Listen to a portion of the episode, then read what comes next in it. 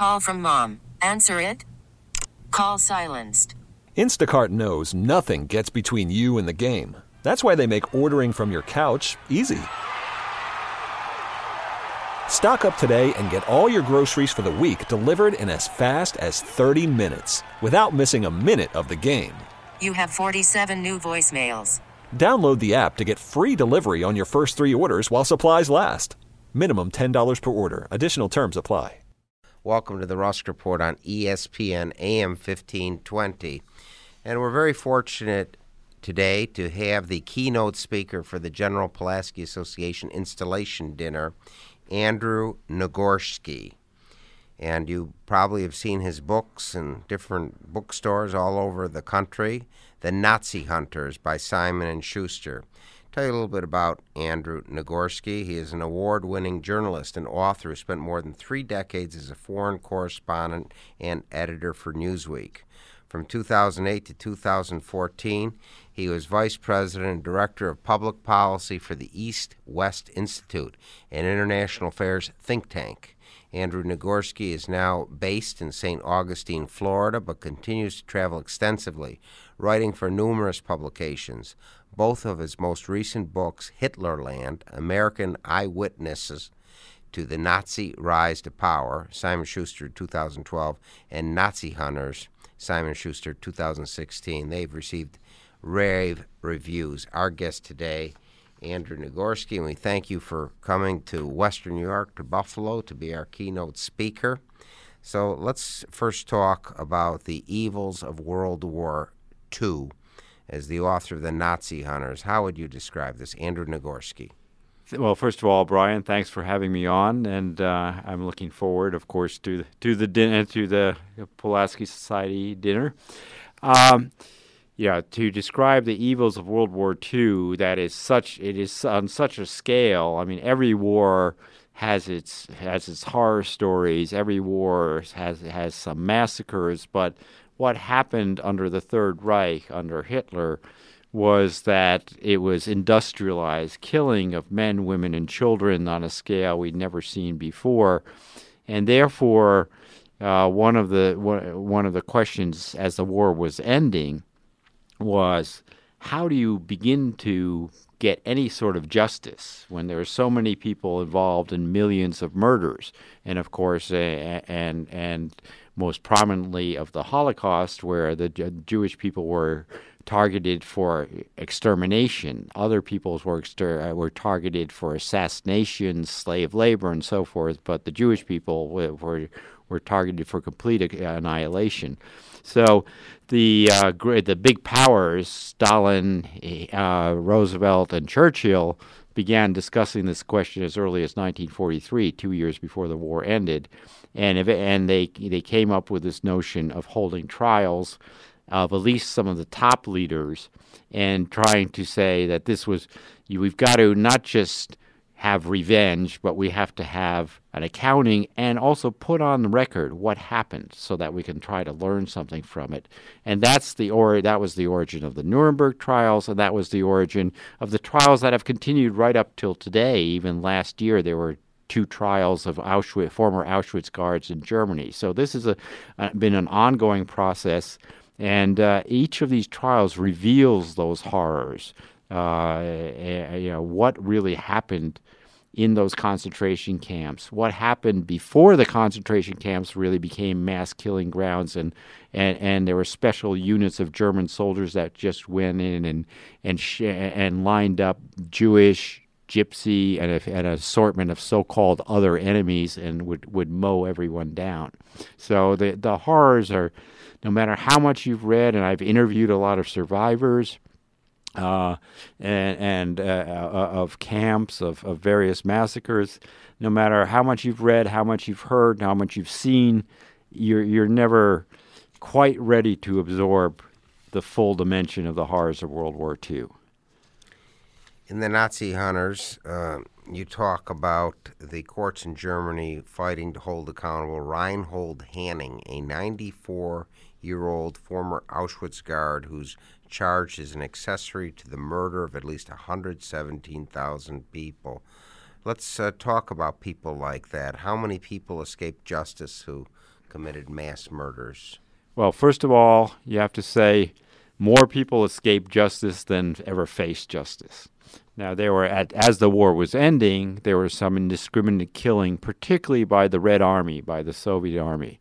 And there were mass rapes and so forth, which is the way in previous wars it would happen, that the victors would simply kill, pillage, rape, but there would be no sort of systematic justice.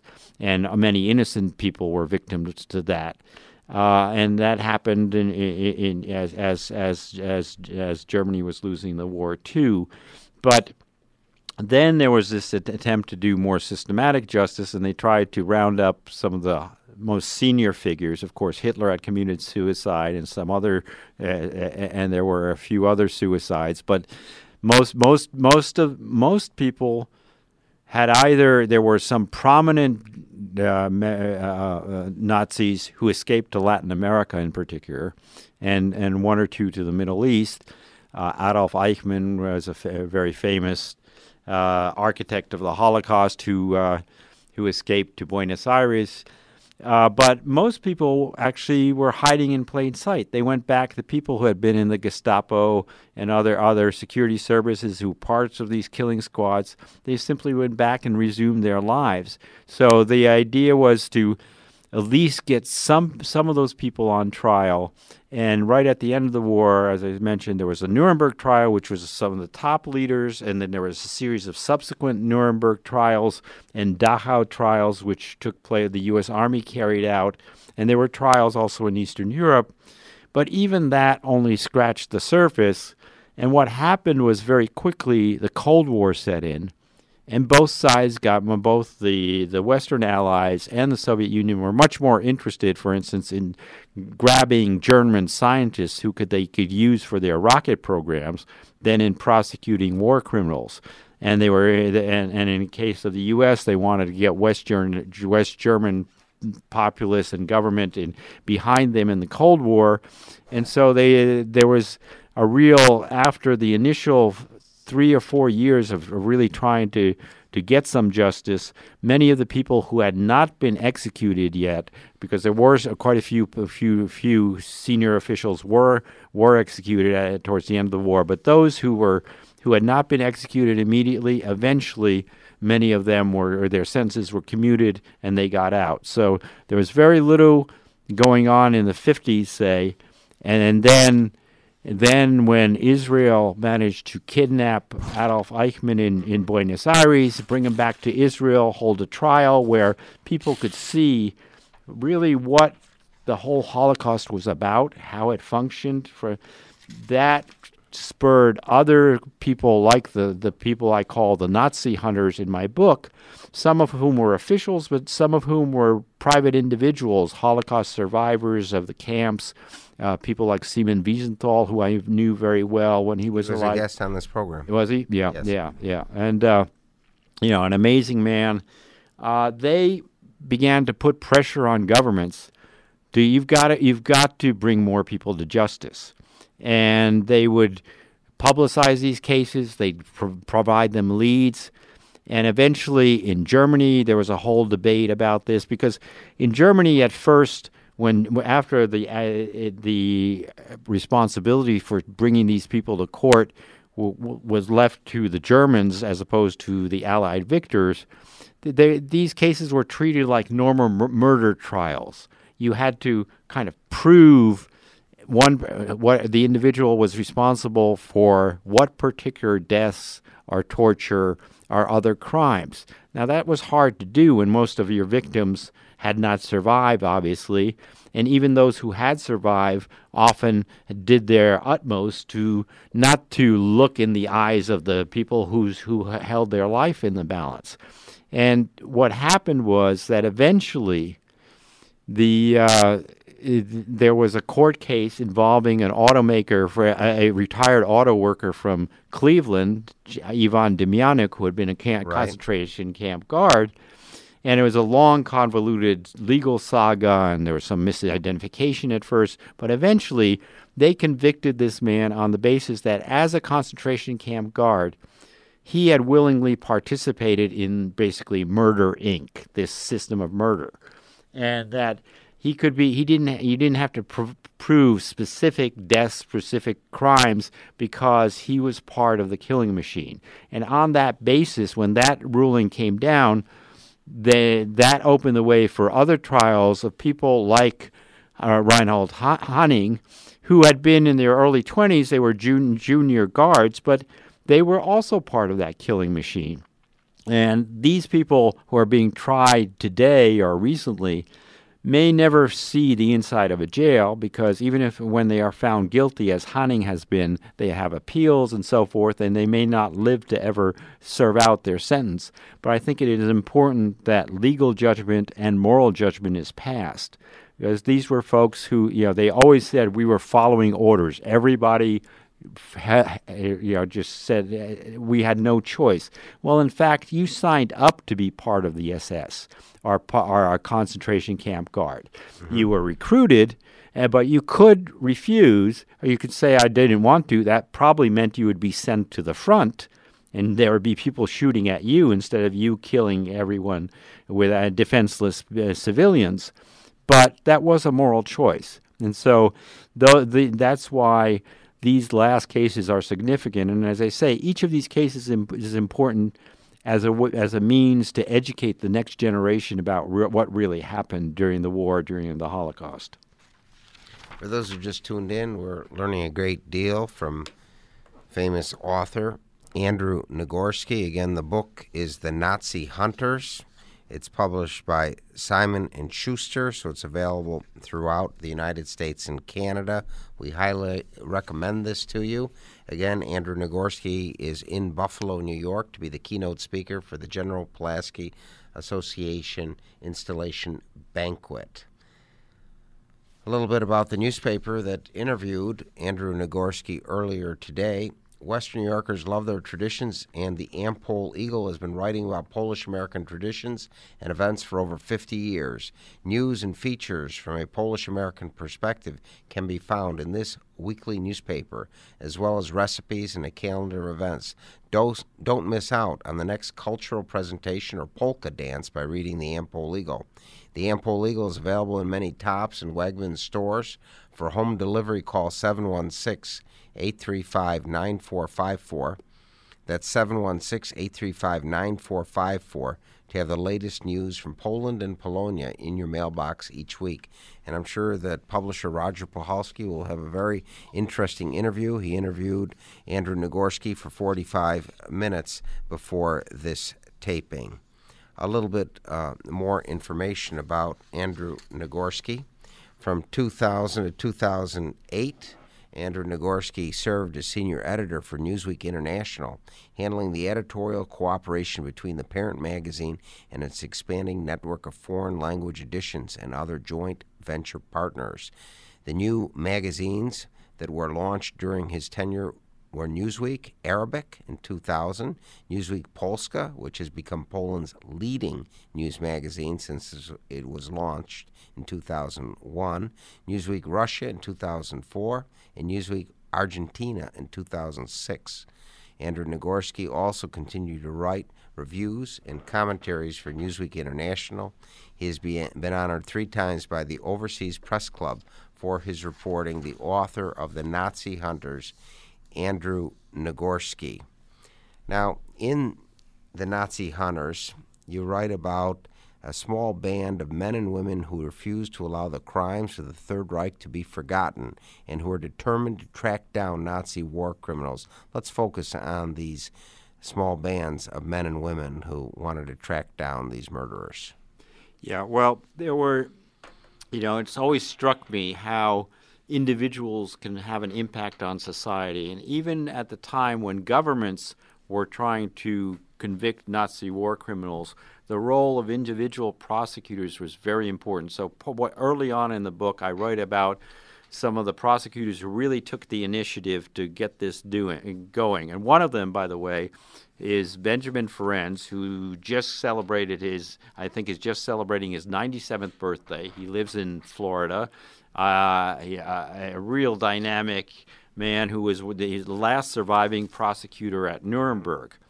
And his story is when I went to interview him a few years ago for the first time when I was starting the research on the book, he told me how the U.S. had planned these follow-up trials, and he was sent as a very junior member of the prosecution team to help gather evidence for the trials. At one point, one of his co-workers brought him a stack of documents, which were these reports from the Eastern Front of these special killing squads that were going into Ukrainian, Russian, Belarusian villages and just lining up Jews and gypsies and others and shooting them. And every day they were sending back reports to Berlin with the exact number of people they'd shot in each village or town. And he said, he went back to Telford Taylor, who was the chief U.S. prosecutor, and said, look, we've got chapter and verse on these guys. We know who led these units. We've got to try at least some of them. And Taylor at first did not want to, he said, well, we've already got planned only these 12 trials. We can't do any more. And we don't even have the budget, and I don't even have a prosecutor free to handle the case. And he said, and this was, here he was, a 27-year-old guy, straight out of Harvard Law School, and said, I'll prosecute the case. He'd never prosecuted a trial in his life, and he took on the case, and he prosecuted it, won guilty verdicts in all of these cases. So part of it, so I'm talking about people like that, and people like an investigating judge in Poland who insisted not just in prosecuting people like the commandant of Auschwitz, but in getting their testimony in great detail so that we would understand how Auschwitz worked, what the history was of it, so that people would learn from this. And then there were the private freelance investigators, most famously, as I mentioned, Simon Wiesenthal, who you've had on this program, yes. But also people like Beate and Serge Klarsfeld. And interesting enough, some of these people were Jewish, some were not Jewish. Beate Klarsfeld was from a German Christian family in Berlin. She was born in 1939. She grew up after the war. Her father had been in the German army. She, like many Germans right after the war, they never talked about really what the war was all about, only that we had suffered, not what Germans had, the German army had inflicted on others. And then at age 20, she goes to Paris as an au pair, takes a job, and then meets a young Frenchman by the name of Serge Klarsfeld, who happens to be from a French, Romanian, Jewish family and whose father died at Auschwitz. They fall in love, they get married, and she suddenly learns about the Holocaust, about what really happened in those war years. And she becomes this avid proponent of in her own country, of getting more justice. And to give you one example of what she did, at one point in 1968, when West Germany had a chancellor by the name of Kiesinger, who had actually served in the Third Reich and had a position there and helped justify the racist policies, she was so outraged she tried to organize protests, but nobody seemed to pay any attention. So she got a pass to the National Convention of the Christian Democratic Union, his party, and it'd be like going to a convention of the Republicans are Democrats today, National Convention, and she snuck on stage and then slapped the chancellor in front of everybody and shouted, Nazi, Nazi. You can imagine. This is 1968. Wow. In that year, already Bobby Kennedy and Martin Luther King had been assassinated in this country, and she could have been killed. Absolutely. But the security guards throw themselves on her. She's arrested briefly. Then they release her because they realize it's worse publicity if they keep her. And that sparked a whole debate in Germany, which began this whole process of Germany beginning to confront its past, and that younger generation saying to its parents and grandparents, you have to tell us what happened in that during the Third Reich and what you did personally.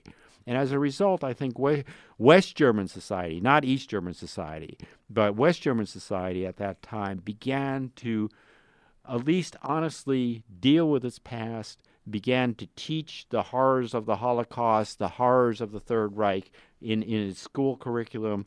And this effort, and there it began to be a few more trials to bring that point home, and eventually that spread to France, where the French began to deal with their very mixed legacy, and eventually it even came to this country, where people began pointing to the fact that with the legitimate refugees and displaced persons who came in after the war into this country, there were people who also had been part of, who had been in German-occupied territory and who had participated in mass atrocities. And the Justice Department set up an Office of Special Investigations, which eventually forced the stripping of the citizenship of more than 100 people over and their expulsion from the United States. We're learning a great deal from noted author, internationally acclaimed, Andrew Nagorski, the author of The Nazi Hunters, published by Simon and Schuster. He is in Buffalo, New York, to be the keynote speaker at the General Pulaski Association Installation Banquet. If you're listening in Cheektowaga, Toronto, or Washington, D.C., to our 50,000 watts of clear channel power, drop us a note. We'd like to hear from our Canadian and European listeners also. Please write to Brian Rusk, ESPN Radio, 500 Corporate Parkway, Suite 200, Buffalo, New York, 14226. I'd like to thank those who've called regarding our recent guest, Mike Bellani with the Friendship Foundation, Erie County Republican Chairman Nick Langworthy, and John Manzella with World Trade. Coming up, we'll have in this program a program regarding the new Jewish Museum in Warsaw, Poland, Maria Krause with the Muscular Dystrophy Association, and State Senator Pat Galvin. A little bit more information about Andrew Nagorski. In 2009, Poland's foreign minister, Sikorski, presented Nagorski with the newly created Bene Merito Award for his reporting from Poland about the Solidarity Movement in the 80s. In 2011, Poland's President Komorowski awarded him the Cavalry Cross for the same reason. In 2014, Poland's former president and Solidarity leader Lech Wałęsa presented the Lech Wałęsa Media Award to Nagorski for dedication to the cause of freedom and writing about Poland's history and culture. Noted author of the book Nazi Hunters, our guest today, Andrew Nagorski, on the Rusk Report. Now, in your book, you write about those who felt most at risk fleeing the continent after World War II. How many people fled the continent, and are there perhaps any of these war criminals still around? Probably it tended to be the more senior people who felt that they had to flee. Actually, Beate Klarsfeld, the German Nazi hunter I mentioned, once said, "We didn't have to go to South America." For instance, she and her husband were looking for the SS and Gestapo officers who were responsible for the deportation of French Jews to death camps. And she said, "We didn't have to go into the jungles of South America. I just looked them up in the Cologne phone book." And they were, but the senior people, like the Adolf Eichmanns, like Mengele, the famed doctor of Auschwitz, who was called the Angel of Auschwitz in the most ironic terms, since he conducted horrible experiments. Terrible. They had to flee, and they had to disguise their identity. It's hard to know the numbers. It's probably not that huge, but there were quite a significant number, and some. Probably very few are still alive today, if any, because I say they were already older. But as late as the 90s, for instance, there was a SS captain who was responsible for a massacre just outside Rome, who was actually cornered by an ABC crew with Sam Donaldson questioning him, got him on camera. And as a result, Italy eventually extradited him, this Captain Erich Priebke, and tried him and sentenced him, and he spent his last years under house arrest. So there are still cases as recently as that. But again, I'd like to emphasize that most of the people went back to their lives. And one short example of that, Simon Wiesenthal tracked down the person who had arrested Anne Frank and her family in Amsterdam. Tragedy. A tragedy. He did it because there are people trying to discredit Anne Frank's diary. the former Nazis who were trying to tell young people in Austria, oh, it's not a true story. He said, I've got to prove it's a true story, and I'll find the person who had her arrested. He found him. Where did he find this person after after several years of hunting? He was back on his job in the Vienna police force. Unbelievable. And nothing ever happened to him, but it did manage to basically put an end to all those people who were trying to deny the veracity of Anne Frank's story. And as we know, Anne Frank's story has educated successive generations about the Holocaust, because that one powerful story of one individual has often a bigger impact than to talk about millions of deaths. Yeah, poor teenage girl suffering like that.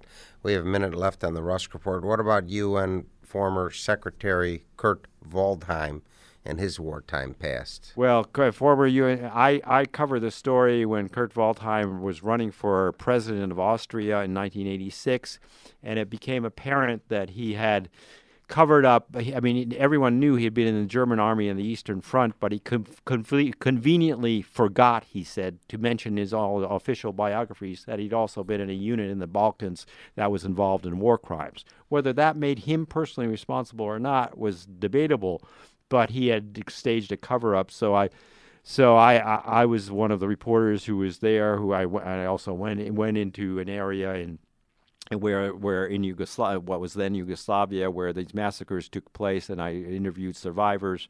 And it was one of these really nasty debates about personal accountability.